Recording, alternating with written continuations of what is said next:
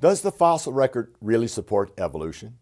Does the fossil record really support millions of years of death, decay, and struggle? Well, I want to welcome you to Creation Radio and T V. I'm your host, Mike Riddle, and today our session is about the fossil record. And we'll start with this question. Why is the fossil record important to Christians? Well, the answer to that is because it will help us understand what we believe about God's Word, specifically in three areas. Number one, the authority of Scripture.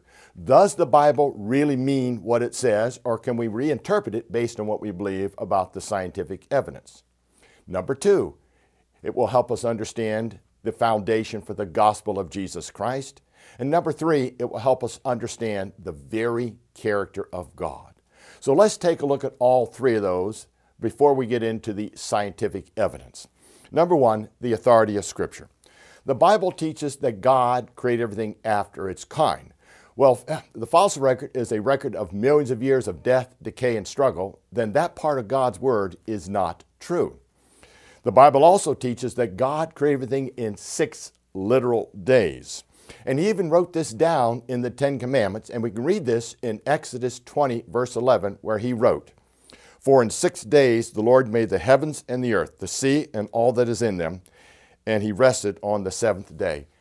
Now, if the days of creation are not literal days, as the Bible clearly states, then when should we believe the plain reading of Scripture? And when does Scripture make any sense, and who's going to make the rules? In other words, do numbers have any kind of meaning at all in the Bible, or should we just to take them as an allegory and make them mean whatever we want them? For example, how long was Jonah in the big fish? Was it really three days, or we can just open that up to whatever we want it to mean? How long and how many times did Israelites march around the, march around the city of Jericho before the walls fell? Or is that open to our interpretation also? And how about this one? What about Jesus in the wilderness? Was he really there for forty days? As it states in Matthew chapter four, verses one and two, where we read, "Then Jesus was led up by the Spirit into the wilderness to be tempted by the devil. And when he had finished fasting forty days and forty nights. Afterward, he was hungry." Does it really mean forty days and forty nights there? Or can we just reinterpret that to be, oh, that's just a spiritual statement? But how about this one? What about the resurrection? Did Jesus really die on that cross? And was he really raised from the dead on the third day? Does the third day really mean the third day? See, if it doesn't mean real days in Genesis chapter one, why do we take it to mean the third day? Could have been the fourth day, fifth day, or maybe it was just after a few hours. You see, once we start reinterpreting God's Word based on what we believe about the scientific evidence, then what are we going to do with the Bible? See, it no longer is God's Word to us. It more becomes man's wisdom. See, when we read text, such as the Bible, or any other text, there are certain rules we need to abide by. And that rule is context. We should take words in the context where they are used to discover the intended meaning, not add things to God's Word. Now, second part of the Bible is called the foundation for the gospel. Now, there are two interpretations for the fossil record. One is the evolution story, where the fossils were laid down over millions and millions of years, which gives us millions and millions of years of death, decay, and struggle. Ladies and gentlemen, that would mean millions of years of death before sin. In other words, that affects the very foundation for the gospel of Jesus Christ, because once you believe the fossil record is a history of millions of years of death, you are now believing and teaching death before sin. Now, I have a question about that. If that's what you believe, then why did Jesus have to physically come to this planet, physically die on that cross, and be physically raised from the dead if death was not the result of sin? You see, we've lost our foundation for the gospel. But the other story is that God created a worldwide flood, and it was the cause of most all our fossils we see today, and that would have all happened, as it says in the Bible, after the fall. So those are our two accounts. Do you really believe in death, decay, and disease before sin? Or do we believe the authority of God's Word that there was a worldwide flood which caused most all the fossils? Now, let's go to number three, the character of God. You see, what we believe about the fossil record affects what we believe about the character of God. In Genesis one thirty-one, God states his creation was perfect. And we read this in Genesis one thirty-one. Then God saw everything that he had made, and behold, it was very good. So the evening and morning were the sixth day. In other words, God stated that his creation was perfect, very good, which means no death and decay. Oh, wait a minute now. If you're believing the fossil record is a history of millions of years of death, decay, and disease, then what you're now believing is that God called death, decay, and disease very good. That's a different God that I see in the Bible. That's some other God, but certainly not the God of the Bible who called death, decay, and disease very good. Because I read in the Bible, in the New Testament, it says death is the last enemy. It's not very good. It is an enemy. So we've got to throw that scripture away if we believe in the evolutionary story of the fossil record. But now let's examine what we actually find. You see, the fossil record, what we believe about it, does affect our belief in God's Word. But what does the scientific evidence give us? What do we really see in the scientific evidence? Well, let's start with something called the Cambrian Explosion. Now, the picture you see up here is a typical picture we see in our textbooks. It's a history of geologic columns in the geologic history of the world. And what we see in there is the whole history of the fossil record. On the very bottom, we see the least complex creatures. As we move up the column, we see more and more complex creatures. What I'd like to do is just go down to the bottom layers, just the bottom layers. Those are called the Precambrian layers and the Cambrian layers. Now, why is that so important? Well, what we find down there are fossils of single cells. Yes, we do find those. Fossils of single cells. Then we also find very complex creatures such as seashells, trilobites, jellyfish, even some forms of fish down there. Now, what's so amazing about all that? Well, the amazing part is there are no transitions to be found leading from a single cell up to these very complex creatures. Almost every body shape or type appears in the fossil record with no transitions leading up to it. Let's read what the scientists have to say about this. Norman Nevin, who is a professor of medical genetics, states this. The evidence points to the appearance of many new animal forms and body plans in fossils without transitional fossils or common ancestors. In early Cambrian rocks, as many as thirty-five phyla and between thirty-two to forty-eight subphyla and classes of animals appeared abruptly, apparently from nowhere at all, fully formed with no fossil evidence that they branched off from common ancestors. Did you get what he just said there? No transitions leading up to these complex creatures. Now in the book, Integrative and Comparative Biology, we read this. Understanding how diverse body plans evolve remains one of the most exciting and challenging goals for evolutionary and developmental biologists alike. Did you get what he just said there? Can't find any transitions, but it's an exciting adventure to see if we can find any. Well, folks, we've had many, many, many years of searching and still have no factual transitions leading up to all these incredibly complex creatures. It's as if, as the Bible states, they were created after their kind, and that seems to be the fact. Now, the scientists do know the Cambrian explosion is a problem for evolutionists, as we read this again. As Darwin noted in The Origin of Species, the abrupt emergence of arthropods in the fossil record during the Cambrian presents a problem for evolutionary biology. There are no obvious simpler or intermediate forms, either living or in the fossil record. Wow, scientist after scientist note this is a major problem for the evolutionists, no transitions.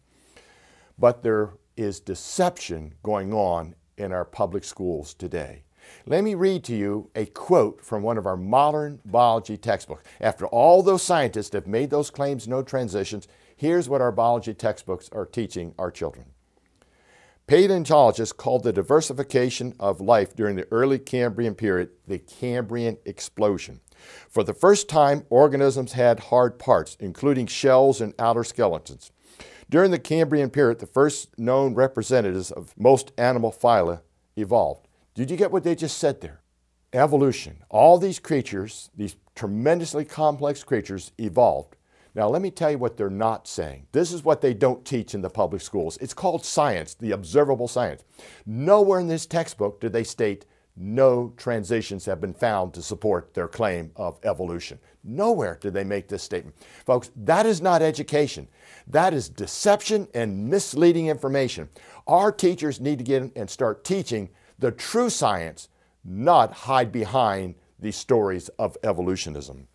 We need to get back to real education. Now, if evolution calls, evolutionists call themselves scientific, if they say evolution is a scientific theory, then why must they hide behind deception and mis misinformation? Possibly because there is no real science to support evolution. Possibly because evolution is nothing more than a philosophy or worldview. Now, I'd like to take you to a, another part in our talk here. I'd like to give us a quiz. I'd like to give you a quiz out there. Now, on this quiz, we're going to have ten questions. And let's see if we can get all these correct. It's not a hard quiz. It's not going to be a hard quiz. But let's see if we can get all ten of these correct. What I'm going to show you is a fossil and then a living creature. Let's start with number one, turtles.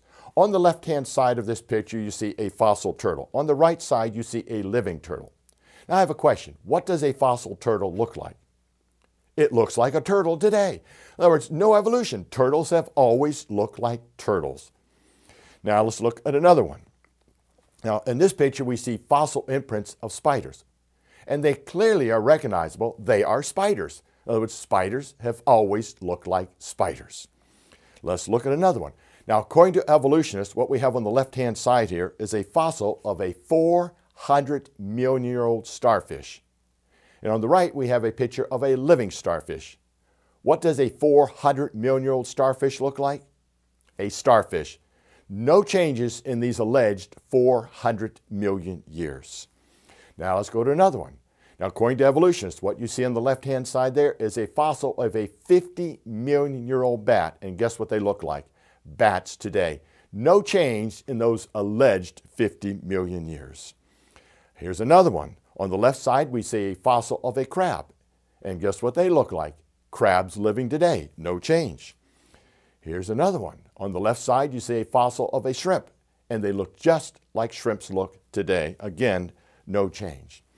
Here's another one. On the left side, we have fossils of dragonflies, and there again, no real change. Another one. On the left-hand side, we have a fossil of a horseshoe crab.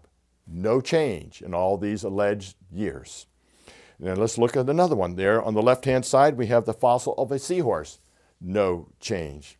And finally, here are some fossils of frogs, and they're easily recognizable to be frogs. No change. Now, I hope all of you got one hundred percent on this quiz. The question I have for us is, where's the evolution here? These creatures have not changed in all these alleged evolutionary years. No change at all. Where is the evolution? See, this is what we actually do observe in the fossil record. Slight variations within kind, but no real transitions. The only place we're really finding transitions today are in textbooks, and these pictures are drawn by artists. Now let's look at just a few more. Here's a picture of what evolutionists call a one hundred million year old fossil of an alligator. It looks like alligators today, no change. Here's another one, a fossil of a one hundred million year old fish called a coelacanth. And it looks exactly like coelacanths look today, no change. And here's the tuatara lizard. No change in over one hundred thirty million years. Where is the evolution? Perhaps they need to hire some more artists. Now, if evolution was really true, if evolution was really true, we should find some real transitions. Let me show you what these transitions might look like. For example, how about the gator bird? That would be a very interesting transition, wouldn't it? Here's another one. How about what I call the bunny cat? There would be another amazing transition. Or here's another one I call the rhino melon. Watch out for going out in your garden. You might find one of these. How about the bird dog? Or how about this one, the Sparrow Boxer. How'd you like to have that one on your finger? Or how about this one, the Improved Polar Bear? Now look closely at this one and count the legs. That would be a great transition. Or how about this one, the Sheep Wolf? Now that one really is a transition. You know where we find sheep wolves? How about inside many churches today? Wolves dressed in sheep's clothing, teaching false doctrines. Or how about this one? Watch out for going in the water. How about the cat shark? And how about this final one? Only a face a mother might love. How about the Cotrilla? Now these are not real transitions, but just computer artwork here. But if we really found transitions, we should find something that's amazingly a transition, not slight differences, such as the dog kind. We know dogs can vary within kind. We know cats can vary within kind, but folks, that is not evolution. That's just called genetic variability. Now let's go to our next piece here about science. I call this critical thinking.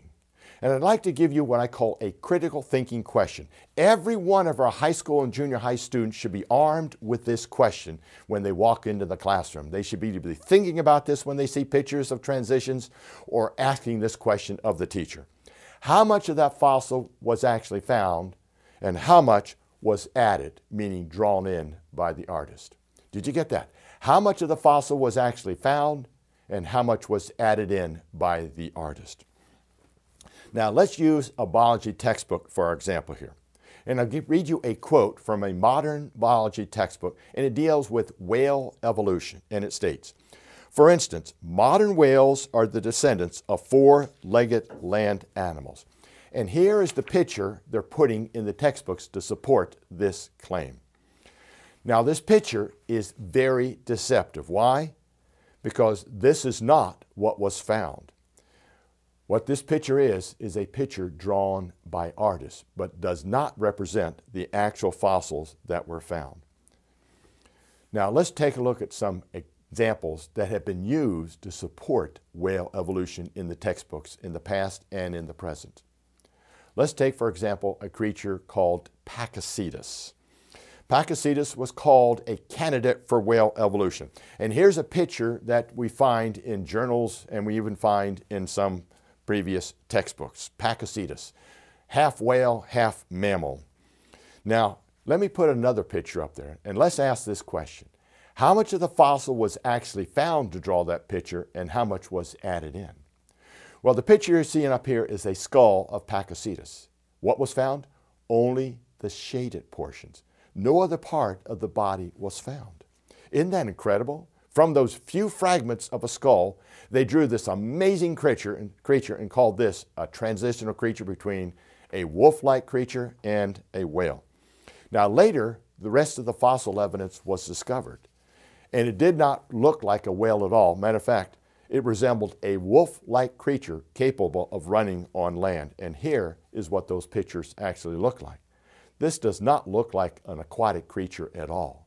Again, a misinterpretation of of the evidence by the evolutionist. Now let's look at another one. Rhodocetus, still in the textbooks today as a transition between a land animal and a whale. Now the question is, how much of that fossil was actually found and how much was added in by the artist? Now the picture you see up here, the X's represent those parts that were also not found. In other words, no part of the fin, the tail, or the leg bone, leg bones were discovered. Only the parts I've outlined in the rectangles were found. None of these other parts were found. That is a misrepresentation again of the evidence, but that is what's being taught in the schools. The philosophy of evolution has a record of mistakes and deception. For example, Nebraska Man. They use that to try and represent the history of ape-like creatures evolving humans. What did they find? A tooth, only a tooth, and they're able to display the entire creature Nebraska Man. And the tooth didn't turn out to be a tooth of an ape or a human. It turned out to be a pig's tooth, folks. A grave mistake by the evolutionists. Then there was Piltdown Man, used in the schools for over forty years to represent the fact of evolution, when in fact all they found was a portion of a skull, some jawbone, and some teeth. And the bones had been chemically stained to make them appear old, and the teeth had file marks on to make them fit. The whole thing was recognized as a fraud, but for forty years it was taught in the textbooks. Then there's Archaeoraptor, a more recent discovery. In the nineteen nineties, Archaeoraptor, proof that dinosaurs evolved into birds. The big problem was it didn't have real feathers on it, folks. What had happened was somebody pasted feather imprints onto the bones. Again, another fraud used to support evolutionism. Then there was the coelacanth, the fish they thought was evolving into an amphibian, growing legs. It was supposed to be extinct for over sixty-five million years, but yet that's how they taught it. A fish growing legs, but guess what we found in the early nineteen hundreds? Coelacanths still living. They were not extinct for sixty-five million years. They're still living today. And guess what we found out about them? No legs at all. Again, a complete misinterpretation of the fossil evidence to support evolution. When will they stick to just the facts? When do they, when will they stop the misleading information in our schools? Why can't they just give the true science? Possibly because evolution cannot be supported scientifically. And let's go to our last part, fossil graveyards. Now, how are fossils formed? Well, first of all, the creature must be buried rapidly to keep, this, keep the oxygen out and the scavengers away. Then it has potential to become a fossil. Well, what do we mean by fossil graveyards?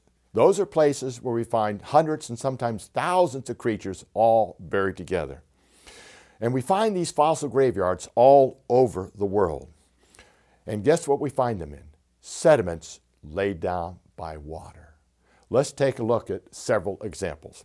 In, in Nebraska, in Agate Springs, a fossil graveyard of about nine thousand animals, such as rhinos, horses, camels, boars, birds, plants, trees, seashells, all buried and fossilized together in sediments laid down by water. And incidentally, all those creatures don't live in the same zones.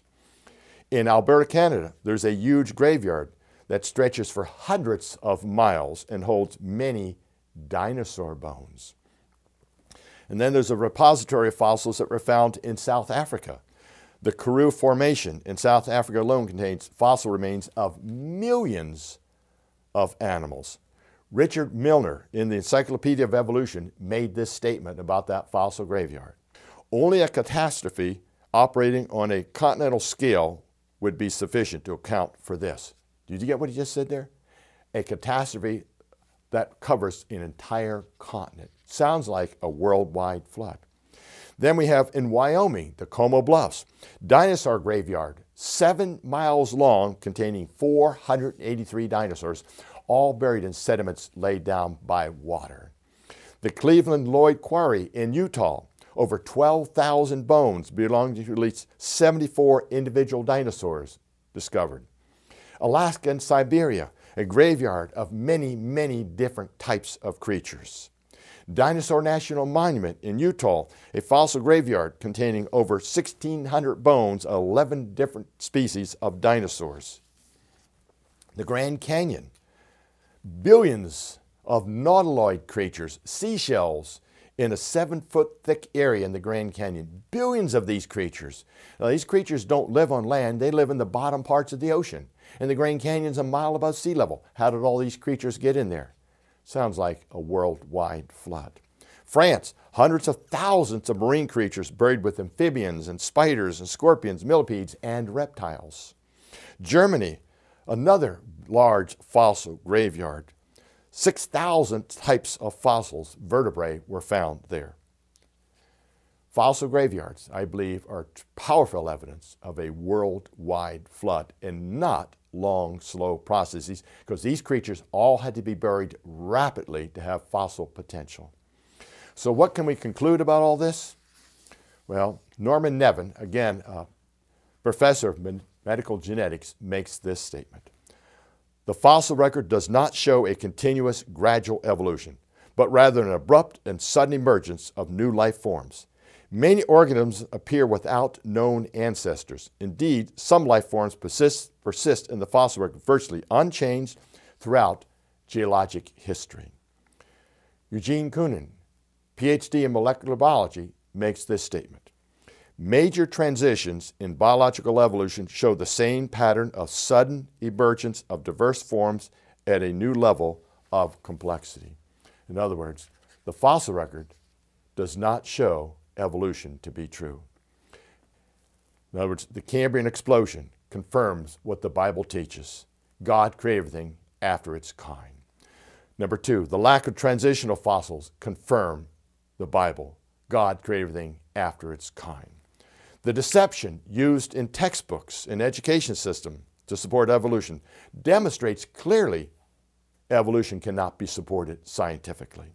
Four, fossil graveyards confirm the biblical account of a worldwide flood. And number five, the only explanation for the fossil record has to be a worldwide flood, exactly as the Bible describes it. Thank you, and God bless you. If these lessons had been a blessing to you, you might consider financially supporting the Ministry of Creation Training Initiative. You can do this by going to our website, creation training dot org. Again, that's creation training dot org. Your tax-deductible donation of just twenty dollars, fifty dollars, or more a month, or a one-time gift of any amount will make you an education partner in building an army of Christian educators who can teach the biblical account of creation and train others to be able to defend their faith and be biblically faithful to God's Word as it states in First Peter three fifteen. But sanctify the Lord God in your hearts, and be ready always to give an answer to every man that asketh you a reason of the hope that is in you, with meekness and fear.